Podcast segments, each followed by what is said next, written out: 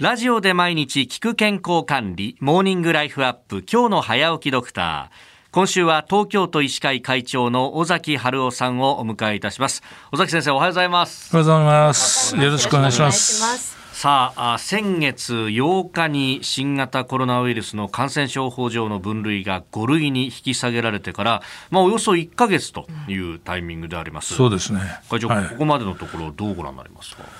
そうですね。やはりあの定点観測になって、はいまあ本当に全数把握しているわけではないんですが、まあやっぱりだんだん増えてきてるなという印象ですね。まあ自分のところのその発熱患者さんも、はい。あのどんどん増えるってわけではないですけども、決して減ってはないですね。毎日5人いらして、そのうちの2人が3人はコロナ陽性。あとインフルエンザがたまにとかですね。そういう感じで推移している状態です。まあ、そうすると心配になってくるのはこう医療の逼迫具合の部分ですけどこれどうですか、そうですね。あの確かに入院患者さんもえ増えてはきているんですけども、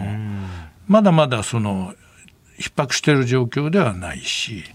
まあ、コロナだけじゃないとは思いますけども、まあ、今後またね暑くなると熱中症とかいろんなものもありますし、だから引き続きあの治癒は必要だと思いますが今すごい逼迫しているという感じではないですね。なるほど、ワクチンの接種については状況として今どうなっているんでしょうか？えっとですね、今回の対象になるような高齢者の方とか、基礎疾患をお持ちの方は、私のところでも相当はもう打ってますね。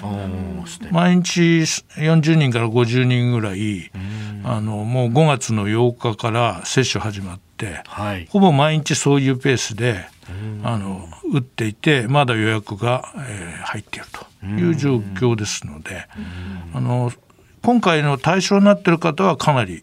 関心度高いというか、あの結構皆さん打っていただいてます。なるほど、はい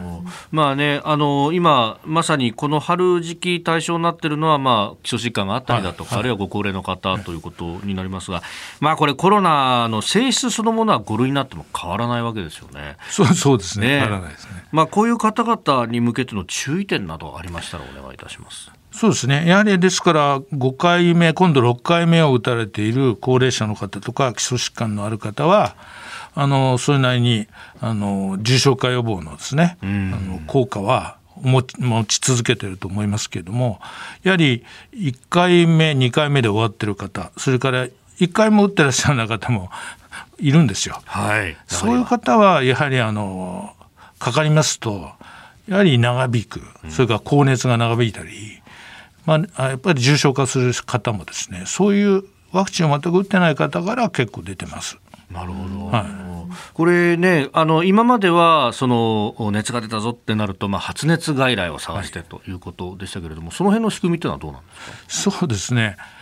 現在はみ名称が診療検査医療機関から外来対応医療機関というのに変わったんですね、なるほど。5類になってから。まあ、中身は一緒なんですけども。えええ。で診療検査医療機関の時は5000約5000医療機関がえはい、都内にあったんですけども、ええそれが今240ぐらいは増えてまして5240ぐらいの医療機関が外来対応医療機関ということで、えー引き続き、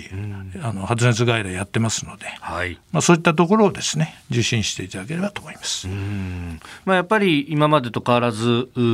先に電話をして、まあ、対応を確認してからってことの方がいいですかね。そうですね。あの結局そのままはいあの入ってきて待合室に入ってしまって受付でお話をしていただくとその時点でそこで、えー待合室で待たれている、特に内科系はですね高齢者の方たくさんいますから、はいですからまず、